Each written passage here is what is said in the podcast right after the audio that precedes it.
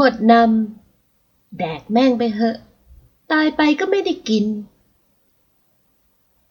พรุ่งนี้ก็เปิดเทอมแล้ว ยังไม่ได้เตรียมชุดอะไรเลย จะตื่นทันไหมนะ นั่นคือเสียงที่หลุดออกมาจากริมฝีปากอวบอิ่มสีชมพูระเรื่อ ดูสุขภาพดีไม่บ่อยครั้งนักที่เธอจะมานั่งรำพึงรำพันอะไรก่อนนอนแบบนี้ ปกติจะอยู่ง่าย กินง่าย นอนง่าย แต่ตายยาก ไม่ค่อยจะอะไรกับโลกมนุษย์ที่มันเปลี่ยนแปลงไปไวจนอัปเดตไม่ทันอาทิตยาภาสกรหรืออุบอิบรู้แค่เพียงว่าชีวิตต้องสู้ ไม่มีจะกินก็ต้องดิ้นรน กินให้อิ่ม นอนให้หลับ แล้วก็ตั้งใจเรียนพอนึกมาถึงเรื่องเรียน ใบหน้ากลมป้อมแป้นแล้นที่มีลักยิ้มสองข้างกระจ่างใส ก็หม่นเศร้าลงเล็กน้อย รู้สึกสงสารแม่ขึ้นมาจับใจ โดยครอบครัวไม่ได้มีฐานะดีนัก ตั้งแต่เกิดมาลืมตาดูโลกและจำความได้ อาทิตยาก็รู้จักเพียงแม่ที่อยู่เคียงข้างกายในชีวิต พ่อเป็นใคร ญาติเป็นใครบ้าง เธอไม่เคยได้รับรู้เลย สงสารแม่จัง ริมฝีปากอิ่ม พร่ำเพ้อออกมาคนเดียวอีก ด้วยรู้ดีว่า เงินที่แม่พยายามเก็บหอมรอมริบมาตลอดทั้งชีวิต ก็เพื่อให้เธอมีวันนี้ วันที่สำเร็จการศึกษาชั้นมัธยมศึกษาปีที่ 6 และมีโอกาสได้เข้าศึกษาต่อในระดับอุดมศึกษา และนี่ก็เป็นความฝันของเธอเช่นเดียวกัน แม้จะมีต้นทุนมาน้อยไม่ได้พร้อมอย่างใครๆ และต้องเหนื่อยมากกว่าคนอื่น แต่อาทิตยาก็บอกกับตัวเองเสมอว่าจะไม่ยอมแพ้ จะไม่ยอมท้อถอย จะไม่ยอมล้มเลิกอะไรก็ตามที่ตั้งใจไว้ เธอเห็นแม่เหน็ดเหนื่อยมาทั้งชีวิต นับจากนี้เธอจะทำทุกอย่างให้แม่ได้อยู่อย่างสบายขึ้น หรือถ้าทำไม่ได้ เธอก็จะพยายามช่วยเหลือดูแล ไม่ให้แม่ต้องเหนื่อยมากขึ้นกว่าเดิม เมื่อคุยกับตัวเองจบ ได้ทบทวนอะไรหลาย ๆ อย่าง รู้สึกว่าตัวเองได้เติบโตมากขึ้นไปอีกขั้น อาทิตยาก็ยิ้มกริ่มกับตัวเอง รู้สึกภาคภูมิใจว่า เราก็มีความคิดดี ๆ เหมือนกันนะเนี่ย ไม่ได้กินเก่งอย่างเดียวซะหน่อย แต่ครั้นนึกถึงเรื่องที่คนชอบพูดแซวแล้ว ก็ได้แต่หน้ามุย้ยและก็ต้องหน้ามุ้ยยิ่งกว่าเดิม เมื่อก้มลงมองสัดส่วนของตัวเอง 38 28 38 สูงร้อยห้าสิบแปดใครจะชอบ ไม่ชอบก็ไม่ง้อหรอก อวบแล้วยังไง อวบแล้วผิดตรงไหน ไม่ได้ไปกินข้าวบ้านใคร ไม่ได้ไปแย่งข้าวแมวบ้านใครกินซะหน่อย ใครจะเข้าใจความทุกข์ของเธอบ้าง ผู้คนทั้งที่รู้จักและไม่รู้จักต่างพากันชอบที่จะล้อเธอ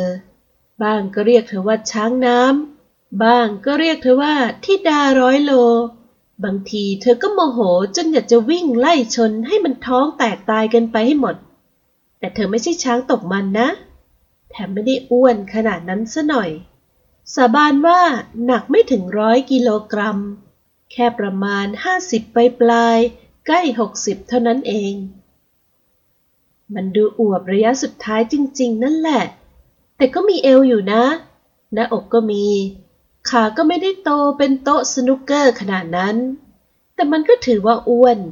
แล้วก็เป็นเหยื่อให้คนปากมากแซวกันสนุกปาก ทั้งที่เธอไม่เคยไปทำอะไรให้คนเหล่านั้นเลยแม้แต่น้อยอาทิตยาอยากจะบ้า เทียบกันกับแม่แล้ว หุ่นของแม่บอบบางคนละเรื่องกับเธอเลย ทุกวันนี้ยังงงไม่หายว่า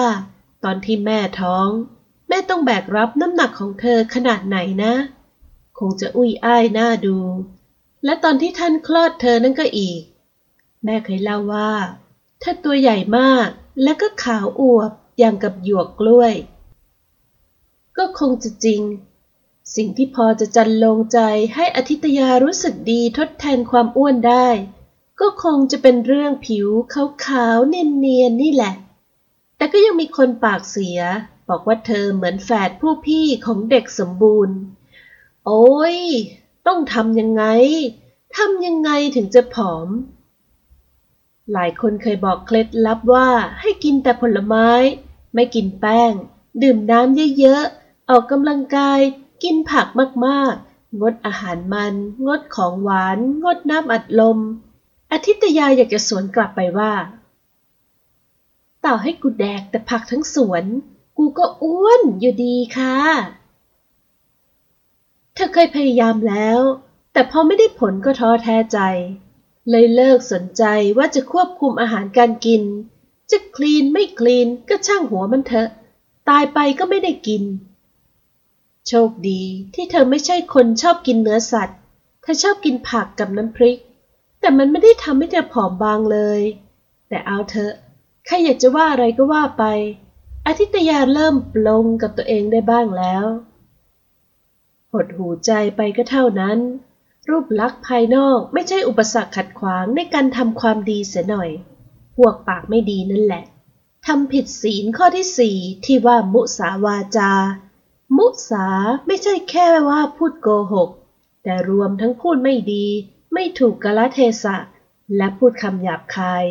พูดส่อเสียด พูดล้อเลียน ทั้งหมดทั้งมวลนี้ใครทำก็ถือว่าผิดศีล